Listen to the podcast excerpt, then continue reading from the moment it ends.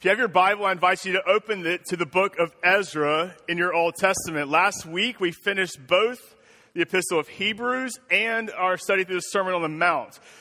So if you're like me and you didn't grow up in church, you may have some difficulty learning the books of the Bible. So Ezra comes kind of in the middle of your Old Testament, First and Second Samuel, First and Second Kings, First and Second Chronicles, Ezra. So kind of in between Psalms and uh, those books there, you'll find Ezra. In your black E S V Pew Bible, you're going to be on page three eighty-nine. So that may help you get there. I, my kids are young and they like learn the songs of, of the books of the Bible and all those things. Well, I grew up as an adult and like in seminary, we didn't sit around and sing children's songs. So some of those things have been difficult for me to learn over the years. What I want to talk to you about this morning is a sermon or a text that's dealing with the faithfulness of God, coming from Ezra chapter one, verses one through eleven.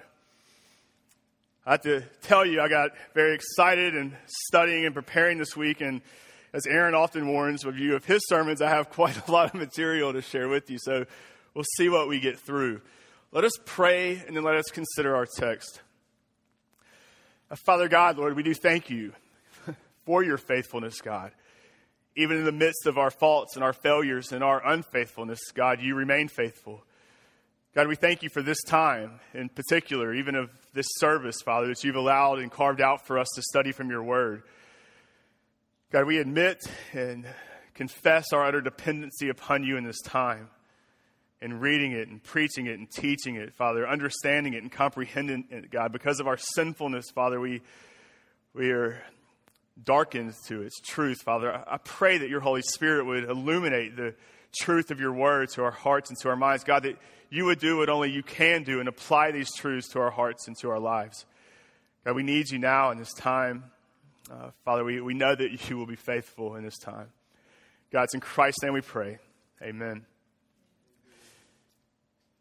So Ezra chapter one, verse one, the word of God reads, "In the first year of Cyrus, king of Persia, that the word of the Lord by the mouth of Jeremiah might be fulfilled. The Lord stirred up the spirit of Cyrus, king of Persia, so that he made a proclamation throughout all his kingdom and also put it in writing. Thus says Cyrus, king of Persia, the Lord, the God of heaven, has given me all the kingdoms of the earth. He has charged me to build him a house at Jerusalem, which is in Judah. Whoever is among you of all his people, may his God be with him, and let him go up to Jerusalem, which is in Judah, and rebuild the house of the Lord, the God of Israel. He is the God who is in Jerusalem. And let each survivor in whatever place he sojourns be assisted by the men of his place with silver and gold, with goods and with beasts, besides free will offerings for the house of God that is in Jerusalem. Then rose up the heads of the fathers' houses of Judah and Benjamin, and the priests and the Levites, everyone whose spirit God had stirred to go up to rebuild the house of the Lord that is in Jerusalem. All those who, all and all who were about them aided them with vessels of silver, with gold, with, with goods, with beasts, with costly wares, besides all that was freely offered. Cyrus the king also brought out the vessels of the house of the Lord that Nebuchadnezzar had carried away from Jerusalem and placed in the house of his gods. Cyrus the king of Persia brought these out in charge of Mithridath, the treasurer, who counted them out to Sheshbazzar, the prince of Judah, and this was the number of them: thirty basins of gold, a thousand basins of silver, thirty-nine censers, thirty bowls of gold, four hundred and ten bowls of silver, and a thousand other vessels. All the vessels of gold and of silver were fifty-four hundred. And these did Sheshbazzar bring up when the exiles were brought out from Babylonia to Jerusalem. Now, you may be here today and you've been struggling in your faith. You've been struggling in understanding maybe the purposes of God in your life. Maybe you're here today and you're struggling to understand losses in your family or friends and setbacks. You may be struggling in your job and marriages and friendships with loved ones that you care so deeply about, yet they remain separated from the love of God. You may be asking yourself and God this morning, like, how in the world will I ever overcome the temptations which I am facing on a daily basis? In the midst of the chaos that is this world that we live in, whether it be the deep divisions that are exposed in this nation, the civil unrest that we see in nations in the news around the globe every night, radical Islamic terrorism, insane dictators in nations like Syria and North Korea, whatever it may be, like you may find yourself this morning in some sort of struggle. You maybe find yourself this morning genuinely asking God, like, God, what is going on? Like, God, do you hear my prayers? God, are you truly in control of the world in which I live in? Like, God, are you are you truly sovereign? Are, are you truly providential? Are you actually preserving a people for yourself? And all the talk that I hear about the decline of the church and the fall of Christianity. I'm reminded of a quote from W A Criswell, who said this: when a man comes to church, actually what he is saying to you is this: preacher, I know what the T V commentator has to say. I hear him every day. I know what the editorial writer has to say. I read it every day. I know what the magazines have to say. I read them every week. Preacher, what I want to know is, does God have anything to say? And if God has anything to say, tell us what it is. A friend of mine shared that this week, and it struck me in the context of this passage, because the reality is that your mere presence here speaks volumes about your desire to hear from the Word of God. As I've just read to you from Ezra chapter one, you may be thinking to yourself, like, what in the world do decrees from Persian kings and a list of pots and pans and bowls have to do with my walk and my relationship with God? Like, like I'm struggling. I, I need to hear from God. Well, let me just tell you that this chapter has everything to do with your faith and your relationship to God. Every single detail that is penned in Ezra chapter one speaks to the faithfulness of God. It speaks, to, it speaks to the faithfulness of God to sovereignly and providentially rule and govern his creation. It speaks to the faithfulness of God to keep his promises and his word, even in the most difficult, trying, and darkest times. It speaks to the faithfulness of God to preserve a people for himself and to himself, who will be marked out not because of their clever ways and their pragmatic designs, but because this worship of God is the central figure of their lives. See, this chapter speaks way more to us than simply a Persian king's decrees and a list of bowls and pots and pans. This chapter paints a beautiful picture within the tapestry of historical theology and redemptive history of the unceasing, unrelenting faithfulness of the God of Scripture to his people, to his promises, and to his word. I'm reminded of Paul's words to Timothy. He writes to him in First Timothy, if we have died with him, we also live with him. If we endure, we will also reign with him. If we deny him, he will also deny us. If we are faithless, he remains faithful, for he cannot deny himself. You see, it's part of God's nature to be faithful. It's part of his immutable attributes that he is faithful. Even in the midst of both Israel and Judah's unfaithfulness, God remains faithful. Even in the midst of our unfaithfulness, God remains faithful. And Paul's reasoning in that is that God cannot deny himself. By nature, he is a faithful God. So as we look at this text, the first aspect of God's faithfulness that I want us to see is the faithfulness of God to sovereignly and providentially rule over and govern his creation. It's a rather lengthy point. Every point that I have is almost a paragraph this morning. I guess I'm pulling from the Puritans. I don't know, but simplify it. Let's look at God's sovereignty and providence over creation. So as we begin to study this book, it's important to us to have a working knowledge of the redemptive history as to where we're at. Ezra picks up in the darkest time in the history of the people of God. Judah and Jerusalem have been conquered by Babylon and Assyria, respectively. And Babylon, under the rule of Nebuchadnezzar, has come in and taken over Judah. The very best of their population has been carried off into Babylonian exile. The holy city of God, Jerusalem, has been utterly destroyed. The temple demolished. The walls are in ruins. For the better part of seventy years, the people of God have been unable to bring appropriate worship to God. I don't know if we understand this. When they're in Babylonian captivity, they cannot offer atonement for their sins. They cannot worship God according to how God has called for them to worship God. In a sense, they have been separated from God. They have been unable to make proper sacrifices. The promised land for them in this time of history begins to look like a broken promise. An entire generation has been exiled. It's been carried away. It's been separated from the proper worship of God. And in all this time, hope is lost. Despair has set in. And these Jews are quite likely pondering the same questions that we thought about earlier. Like, God, do you even hear us? God, are you really in control? God, do you keep your promises? God, do you hold true to your word? If you want to get an idea this time, I would encourage you to go back and read Lamentations and go to Redeemer dot org and look at the R B C Gulfport dot org and look at the listen to the sermons that Aaron preached through Lamentations. Those are laments during this time in Israel's history. And we get a feeling of the suffering and pain and distress that these people were experiencing. So that's kind of where we're at here. And to take kind of a macro look at redemptive history just briefly, if you want to take a note and draw out a timeline, you can hang these kind of important points of history on them.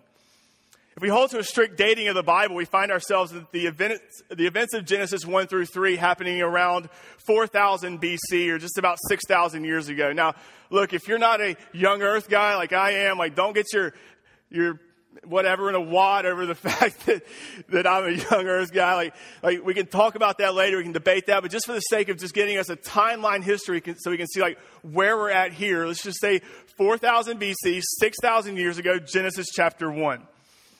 We would date the calling of Abraham between twenty-one hundred B C and nineteen hundred B C. Of course, there's debates on all of these dates. The Exodus, when God called Moses to lead his people out of Egypt, can be dated around fourteen forty-six B C. Then they spent forty years wandering in the wilderness before entering into Canaan.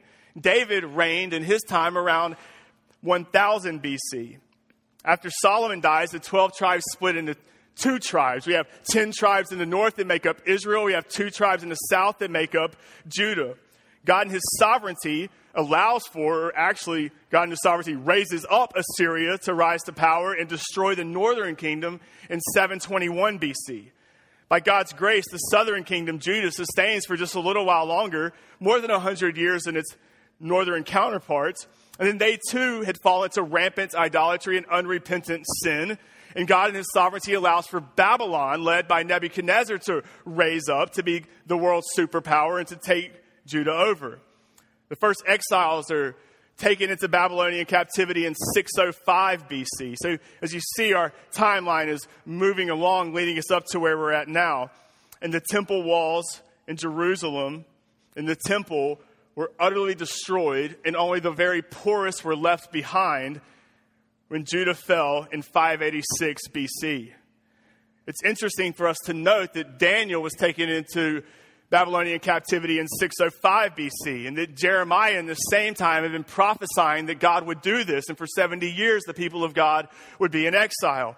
And then we could date the events of Daniel chapter five verses or chapter five through chapter nine, really at about five thirty-nine B C, the handwriting on the wall event and the fall of Belshazzar. And we read in Daniel nine, and this is fascinating because it's in the midst of this captivity that Daniel has somehow come across Jeremiah's teachings, and he's reading Jeremiah's writings, and his hope and the sovereign purposes of God are found in this promise that God has made through Jeremiah that this captivity would only last for seventy years. And so around eighty-five thirty-nine, we find Daniel on his face crying out to God, praying in Daniel chapter nine, hoping in God, praying and fasting for mercy and the repentance of his people. So it is in five thirty-nine that God raises up a new kingdom, the Persians, to overtake Babylon, and a new king, Cyrus. And so what I want us to see is that God has been sovereign over all of this. Like, yes, that's the macro picture of redemptive history that shows us like where we're at here in this day in Ezra chapter one.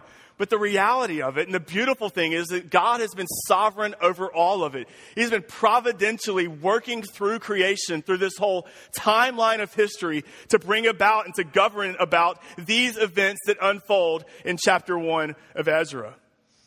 It's amazing that even down to the very name of the pagan king that he would raise up to free his people, God has been in control of these events.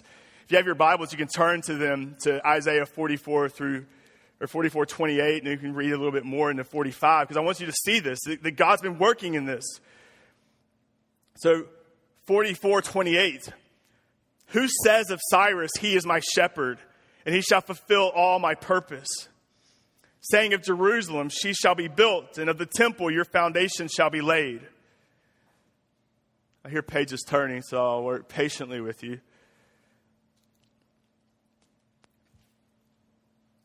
So this prophecy from Isaiah, roughly over one hundred years before the prophecies of Jeremiah even come. The prophecies of Jeremiah coming before Babylon takes over. So we have Cyrus named in forty-four twenty-eight. Who says of Cyrus? Here's God speaking of Cyrus, this Persian pagan king. He is my shepherd. He shall fulfill my purpose. Saying of Jerusalem, she shall be built, and the temple your foundation shall be laid. Chapter forty-five, verse one. Thus says the Lord to his anointed, to Cyrus, whose right hand I have grasped, to subdue nations before him, and to loose the belts of kings, to open doors before him, that the gates may not be closed. I will go before you and level the exalted places. I will break in pieces the doors of bronze and cut through the bars of iron. I will give you the treasures of darkness and the hoards in secret places, that you may know that it is I, the Lord, the God of Israel, who call you by your name. For the sake of my servant Jacob and Israel, my chosen, I call you by your name. I name you, though you do not know me. This is God speaking of Cyrus, the Persian king, that he will raise up. You can look down at forty-five and verse eleven. Thus says the Lord, the Holy One of Israel, and the one who formed him, ask me of things to come. Will you command me concerning my children and the work of my hands? I made the earth and created man on it. God speaking of his sovereignty in the events of these things. It was my hands that stretched out the heavens, and I commanded all their hosts. I have stirred him up in righteousness, speaking of Cyrus here, and I will make all his ways level. He shall build my city and set my exiles free. Not for price or reward, says the Lord of hosts. Like clearly we can see a Christological theme in that, no doubt. This prophecy also pertains to this Prussian king, Persian king that God has raised up. I want us to see this, that this all has been God's sovereign plan to prove his faithfulness to his people. And this is what we see playing out in Ezra chapter one. Look at verse one. That in the first year of Cyrus, king of Prussia, that the word of the Lord by the mouth of Jeremiah might be fulfilled, the Lord stirred up the spirit of Cyrus, king of Persia. It's God who stirs up Cyrus's heart, Cyrus's will, Cyrus's spirit to do what it is that God has purposed for him to do. This is the behavior that's extremely familiar to us of God. We see God hardening Pharaoh's heart in the Exodus to bring about God's purposes. We see in Deuteronomy two that God hardens the spirit of Shion, king of Heshbon, and made his heart obstinate. God hardens Nebuchadnezzar's spirit in Daniel chapter five, leading to his fall. And here in Ezra, as prophesied in Isaiah forty-five, God stirs up the heart of Cyrus to benefit his people and to bring about his will, which leads to the proclamation in two through four. I want you to just listen to the sovereignty of God expressed in this Persian king's proclamation, in his decree. This says Cyrus, king of Persia. The Lord, the God of heaven, this is a pagan king, has given me all the kingdoms of the earth, acknowledging the sovereignty of this God who has given to him all the kingdoms of the earth. And he has charged me to build him a house at Jerusalem, which is in Judah. Whoever is among you of all his people, may his God be with him. And let him go up to Jerusalem, which is in Judah, and rebuild the house of the Lord, the God of Israel. He is the God who is in Jerusalem. And let each survivor in whatever place he sojourns be assisted by the men of his place with silver and gold, with the goods and the beast, besides freewill offerings from the house of God that is in Jerusalem. So it's God's sovereignty that leads to this. It's the God of the Jews who gave him all the kingdom. It's the God of the Jews who charged him in this new Exodus. I want you to see how careful the Word of God is to express the sovereign purposes of God. and God's faithfulness to his sovereignty and to his providence in these verses. God is saying here that I am in control of absolutely everything. All of history is my history. All of the kingdoms of this earth bend and beckon to my will. All the kings on this earth are instruments in my hands. Like, this is reminiscent of Proverbs twenty-one one, where we read, "The king's heart is a stream of water in the hands of the Lord. He turns it whatever he wills." Here God is saying that Pharaoh, the king of Egypt, is not in control. Nebuchadnezzar, the king of Babylon, is not in control. He's saying here that even Cyrus, who ushered in this decree that brought about this new Exodus, is not in control. And, and no dictator, and no president, and no political leader today is in control. Here in Ezra one, God is saying that I am in control and over all creation and over all history. We see this play out again in verse five. "Then rose up the heads of the fathers, the houses of Judah and Benjamin." This will play itself out in the coming weeks, and we'll look at it in a moment as well. But it's interesting that these two people groups, these two tribes, are the ones that were exiled, and they're also the ones that come back. There's a continuation of God's people. It's a promise that God makes, which we're going to look at in a minute if we have time. "So then rose up the heads of the fathers of the house of Judah and Benjamin, and the priests and the Levites, everyone whose spirit God had stirred up to go." It's fascinating to think that who goes? Like, who makes the Exodus back? Who leads from Babylon back to Jerusalem? We would, we would think in our minds and our hearts that, well, of course, everyone went, but not everyone goes. This is what we read of in verse four, like, "And let each survivor in whatever place he sojourns be assisted by the men of his place." Not everyone goes. Some of the Jews have found themselves comforted in Babylon. They have businesses and families, and they've planted roots, and they're going to stick around. The ones that go back are the ones that God sovereignly stirs up their hearts to go back. And it's reminiscent of Gideon and his whittled down army that God uses, a remnant of a remnant, to rebuild his city, to rebuild his temple and his walls here. You see, God is in control of all of this. Yes, Cyrus did it. Yes, these select few went back, but it was God's will. God did it. Now, just consider for a moment, if God has been in control of everything that we've just spoken about from four thousand B C until now, towards the very end of the Old Testament. I mean, it's just another one hundred fifty, two hundred years or so that we see God go silent in the Old Testament. If God's been in control of all of this, if God has controlled the aspirations, desires, and wants and wills of pagan kings to bring about his will, how much more so do we think that God would be in control of every minute detail of our lives? All of the little things that may be pleading for our concentration, that we may be struggling with today, that we may be tempted by. Like, we need to know this morning that God is in total and absolute control of absolutely everything.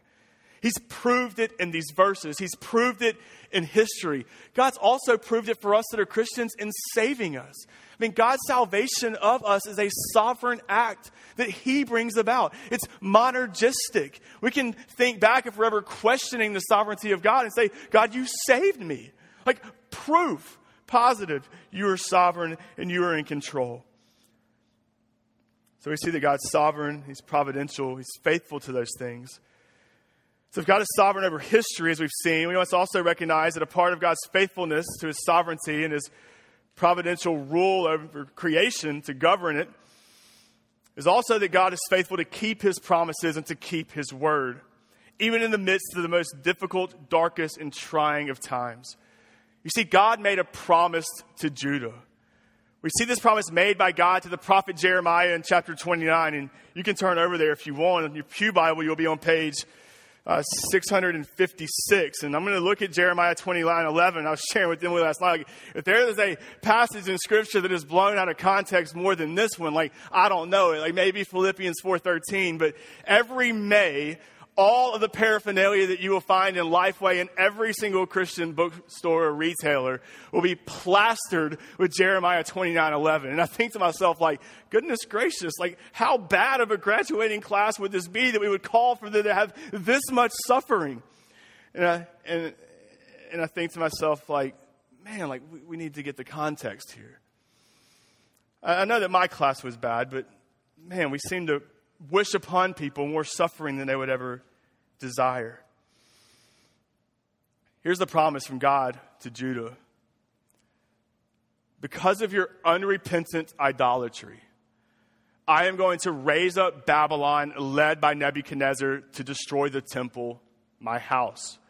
The means by which you worship me, I'm going to use him to carry away the very best of you into exile. And an entire generation will be separated from the promised land. They will be separated from the worship of God. They will be separated from the ability to offer sacrifice for me on the day of atonement for sins. Your suffering will be great and it will be immense. Like, that's the promise of Jeremiah twenty-nine eleven that we just leave out and we just plaster that one verse on everything that we own. But the promise is wonderful, because the promise ends with, but I will not forget you. That, that I actually do have plans for you. We could pick up in verse ten of Jeremiah twenty-nine. For thus says the Lord, when seventy years are completed for Babylon, I will visit you, and I will fulfill to you my promise and bring you back to this place. This is what Daniel comes across in Daniel chapter nine. For I know the plans I have for you, declares the Lord, plans for welfare and not for evil, to give you a future and a hope. Then you will call upon me and come and pray to me, and I will hear you. You will seek me and find you, find me. When you seek me with your heart, I will be found by you, declares the Lord. And I will restore your fortunes and gather you from all the nations and all the places where I've driven you, declares the Lord. And I will bring you back to the place from which I sent you into exile. You could also go to Jeremiah fifty-one and read of that in your free time and see this promise being fulfilled. But the point of Ezra is that God has done all that he has done to prove his faithfulness to his promise. This is the God that we serve, a promise-making and promise-keeping God who will move heaven and earth, who will build empires and destroy kingdoms to keep his promise. This is what the people of Judah needed to hear. I mean, Lord knows what they are going back to. Like, everything has been destroyed. Everything is in ruins. Only the poorest of the poor remain behind, seeking to scrape by farming lands. They need to be reminded that God was faithful to keep his promises. I mean, consider these words that we just read in Jeremiah. As they're going back, they're thinking, then you will call upon me and come and pray to me, and I will hear you. You will seek me. And now, after seventy years of seeking me, you will finally find me. And when you seek me with your heart, I will be found by you, declares the Lord. I will restore your fortunes and gather you from all the nations and all the places that I have driven you. I will bring you back from exile. We need to be reminded, even as Christians, that God has promised to us promises that he will most definitely keep. We need to be reminded that God has promised to us a Savior, as he promised to Joseph concerning Mary, his pregnant virgin wife. He promises to her that she will bear a son, and you shall call his name Jesus, for he will save his people from his sins. And God has kept this promise. As we'll begin studying tonight in First John, we'll see John speak about the fact that we have seen and we have touched and we have felt of this promise that has been kept by God. You see, we too once were in exile. We're not too different from these people leaving out of Judah. We too have been in exile, separated from God because of our sinfulness, living in spiritual darkness. But God, being faithful to his promises, we can just summarize Ephesians one in this, chose us in Christ before the foundation of the world. He predestined us to adoption as sons through Christ Jesus. He has given us redemption through his blood, forgiveness of our trespasses. He has sealed us with the promised Holy Spirit. And he promises us in Romans eight that nothing will separate us from his love. This is what we need to see when we look at Ezra chapter one, is that this God is the same God who has made these promises to us. And he will keep these promises. And for those of us believers, that's where our hope is at, is in the reality and in the fact that our God is the same promise-keeping God that kept his promises to the people of Judah. Every last one of them, down to the T. As Christians, our faith rests in this fact. You see, our faith in the gospel is a promise. It's a promise that God made to us in Genesis three fifteen. Like, we can go all the way back on our timeline and see how God has been keeping this sovereign promise for us this whole time. One of the beautiful means and primary reasons that God preserves his people for himself is to bring about the Messiah through these people, as he has promised. So we see that God keeps his promises. Thirdly, in this chapter, we see the faithfulness of God to preserve a people for himself and to himself.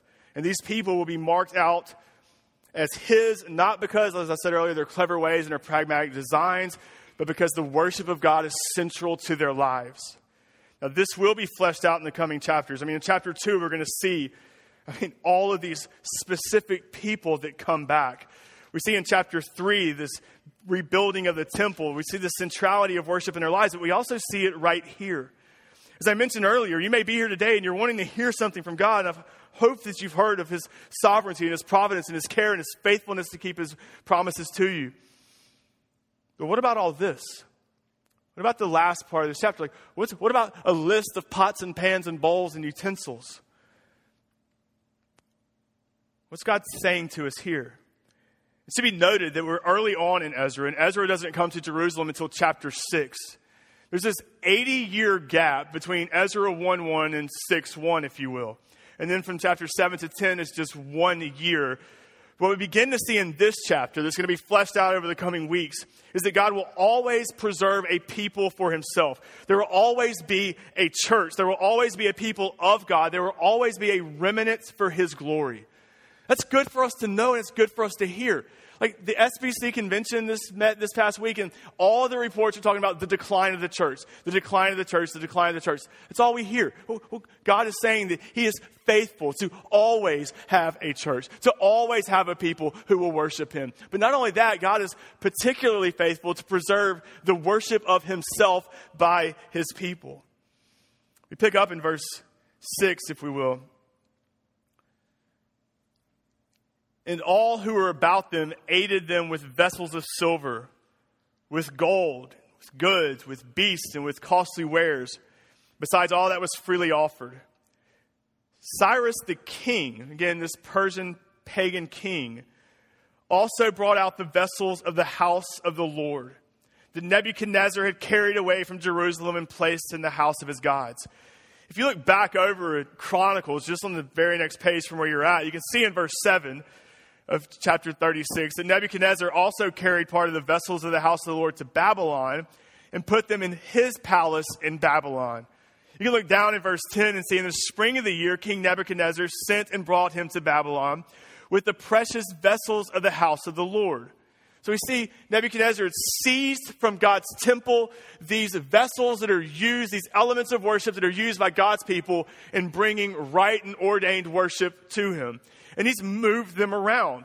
In verse eighteen of thirty-six in Second Chronicles, and all the vessels of the house of God, great and small, and the treasures of the house of the Lord, and the treasures of the king and of his, his princes, all these he brought to Babylon. So you would almost think as if all of these elements of worship that are being moved around by Nebuchadnezzar throughout Babylon, like, where are they? Well, it's good to know that God is sovereignly controlling these things. And it's good to know that in the midst of stirring up God's heart, he causes for Cyrus, the Persian king, to have grace upon these people who are returning. And he gives to them all of their elements of worship for the temple back to them. It's difficult for us to understand this. As we read this, I mean, literally, we're thinking like they're traveling some great distance and they're bringing with them five thousand four hundred pots and pans and forks and knives and spoons and censers and utensils, whatever it may be. And it's lost on us. Derek Kigner, in his small commentary on Ezra and Nehemiah, writes this: from this prosaic inventory, it is left to us to picture what may have meant to see the consecrated gold and silver brought out into the light of day. Every piece of it, a witness to God's sovereign care in the continuance of the covenant. The political kingdom has perished, but not the kingdom of the priest. The business-like transfer of articles counted out from one custodian to another may have been outwardly undramatic, but it was momentous to these people. Every single one of these. fifty-four hundred pieces that are counted out one by one speak of God's sovereignty to preserve a people to himself and to preserve his worship by those people. This shows that God cares about them, that he cares that they are to worship him properly. So here they go. They set out to Jerusalem from Babylon with all of these pots and pans and with this promise and with the solid understanding of God's faithfulness. And what's the first thing that they do when they get back home? They build an altar, as we see in chapter three, and they worship God. Now, they don't just get back home and say, well, man, we haven't worshiped God in Jerusalem in seventy years, so let's just do it with however we want. They don't make that mistake. They get back home to Jerusalem and they build an altar and they offer worship to God as it is written in the law of Moses, the man of God. They go back to God's word for God's instruction on how to bring worship to him. And that's what they do. And not only that, they keep the Feast of Booths. And then, and then after we've begun some worship, we'll get to work. We'll lay foundations and we'll build a temple.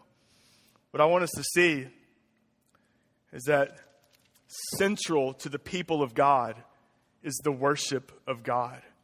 Two things that I think we see in this. First is that we are expected to live in such a way that we are distinguished from the world around us by our worship, devotion, and service to God. And secondly, as we see that God has preserved a people for himself, we are called to obedience to the word, to the worship of God, and to be a witness of God in this world. Yes, this is all great, and this is wonderful, and this is exciting. Like, like Ezra is going to be great study. But Israel was never the same, or Judah was never the same.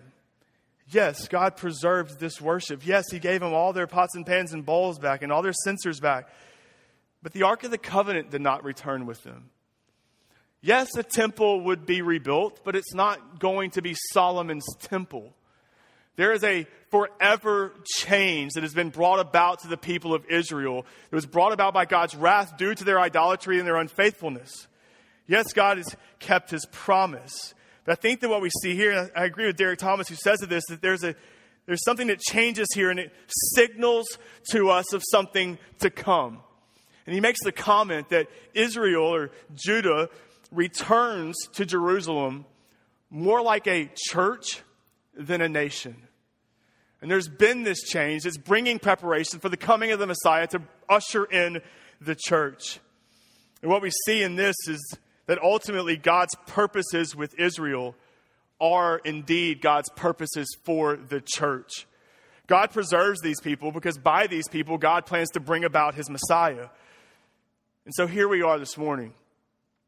We're no different, really, than these exiles returning in this new Exodus.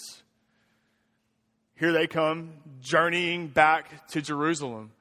And as we've been studying in Hebrews, we too are journeying, journeying, journeying. I can't even say that now. We are on a journey. I'm not even going to try it again. To a heavenly Jerusalem. In a sense, we, we join with them. Trusting in God's faithful promises to keep his word.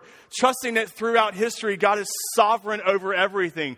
Trusting that God is providentially governing creation to make these things come about. Like, there's no coincidence for our lives. Like, all of these things are caused by God's providence. The question for us is, how are we marked? How are we marked? Are we trusting in this faithfulness of God?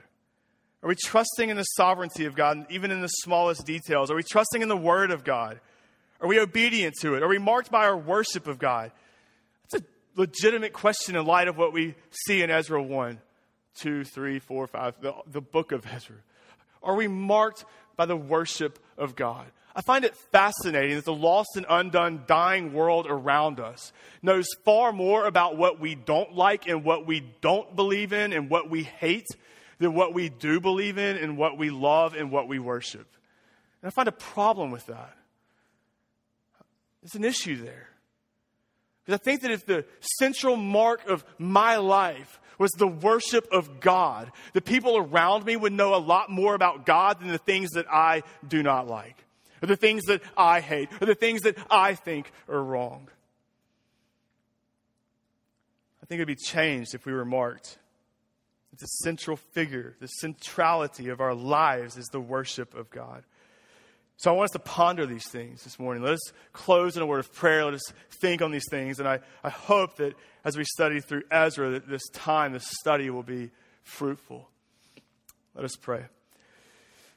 God, we do thank you for your word. Father, we thank you for preserving it for us and giving it to us. And God, allowing for us to study from it. And Father, we are thankful that this morning we were able to see so much truth of who you are.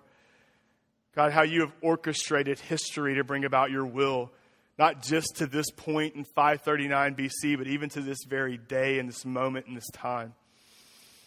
God, I pray that you would draw our hearts closer to you. God, that you would encourage us to bring our worship before you.